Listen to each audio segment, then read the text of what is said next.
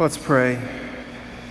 Heavenly Father, after hearing the news about the accusations in the church about the abuse scandal, we ask for a sense of guidance, a sense of hope, a sense of understanding. We ask for the grace to persevere. We ask for the grace to keep your Son at the center of everything we do.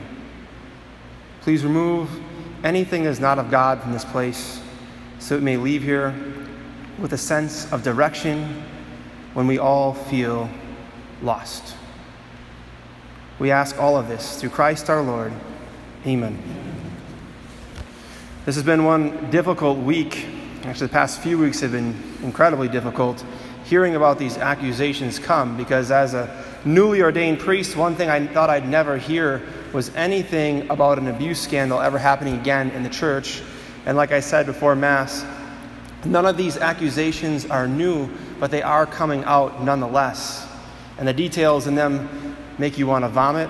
They make you want to just leave and run away. But we have to, as Christians, turn towards what is the source and summit of our faith, which is the Eucharist. And let that be our guiding post along with the Blessed Mother. Because when her Son was being crucified, she did not leave the foot of the cross. She remained there when it was most difficult. And in these times of difficulty, we always look for guidance. We always look for help.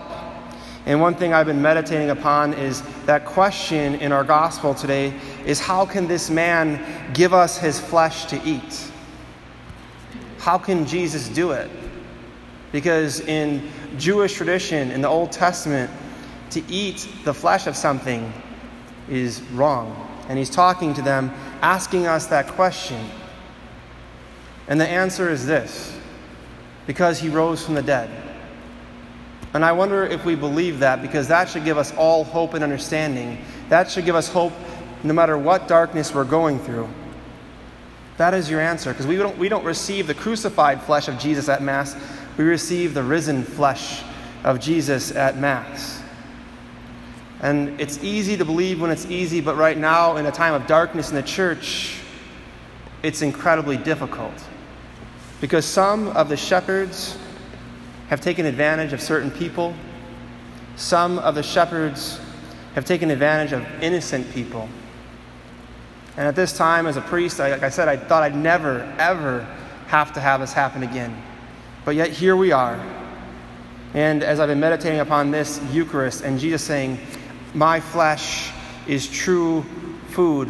My blood is true drink. That's all we have as Catholics. We thank the Blessed Mother for saying yes to the angel Gabriel to give us a Savior when all felt lost, and persevering at the foot of the cross.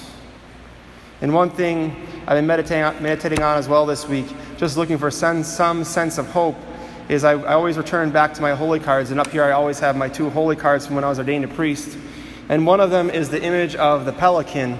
And the image of the pelican is used as a sign for the Eucharist, because pelicans, what they will do when all feels lost and they have no food for their chicks, their baby chicks, they will actually pull out their feathers and feed their chicks, and pull their flesh off and feed their chicks with their own flesh. And that is the image that my dad actually drew on here. But on the backside of the card, I have something that I received in seminary as guideposts to help me in times of difficulty, and I wish to share them with you this day. And they come from Bishop Robert Barron. And he calls them the three paths of holiness. So how do I become a saint? How do I find purpose? How do I remain with my eyes on the prize when the waves of the world are crushing me? When the waves of the amount of hatred in the world are crushing me?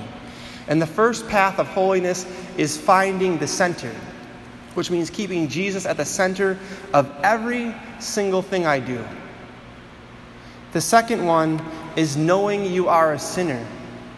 Keeping Christ at the center, but also knowing that you're a sinner so you don't beat yourself up too much. We're all sinners. We're all soul sick. We're all in need of a Savior. We're all in need of help. And the third one is realizing your life is not about you. And that one has saved me from so much stress to not put so much pressure on myself, like feeling I need to be the Savior. Because the fact is, Jesus doesn't need me, yet he's loving me into existence, just as the same for you. Every breath we take is a breath from God saying, I love you, I love you, I love you. And to prove it even further, he gives us his flesh, he gives us his blood in the Eucharist. As we approach the Eucharist this day, as we approach the body and blood of Jesus, let us pray for a greater sense of hope. Let us pray for direction during these times. Let us spread light and not hatred. Let us not curse the darkness, but let us bless the darkness. Let us ask those questions. How can you, Jesus, give us your flesh to eat? How did this happen? And the answer is because he rose from the dead.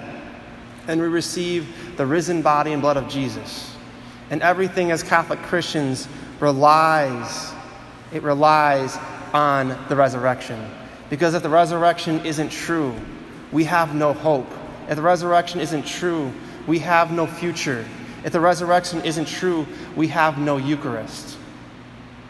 As we follow these three paths of holiness, which I'll hand out to you after Mass, I put them up front here, you can grab one after Mass. Remember, it's finding the center and keeping the center. Know what the center is. Keep Jesus at the center, not just when it's easy, but also when it's difficult. And secondly, know that we are sinners. Don't judge other people too harshly, but also don't beat yourself up so much in times of ridicule, in times of pain and trial and tribulation.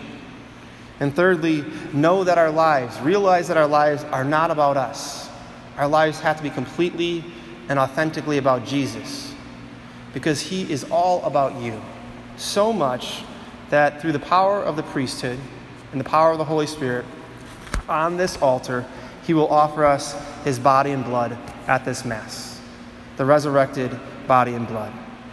In times of difficulty, Saint John Bosco would tell us the two pillars in times of difficulty are the Eucharist and the Blessed Mother. Often Mary, uh, Saint Mother Teresa of Calcutta would ask Mary, she would say, Mary, please be a mother to me right now. And let us pray a Hail Mary, asking the Blessed Mother to be close to us in times of trial and tribulation, when her son's church is being attacked, when her son's church has been disobedient. But let us be obedient as Mary was obedient, as we all pray. Hail Mary, full of grace, the Lord is with thee. Blessed art thou among women, and blessed is the fruit of thy womb, Jesus. Holy Mary, Mother of God, pray for us sinners, now and at the hour of our death. Amen.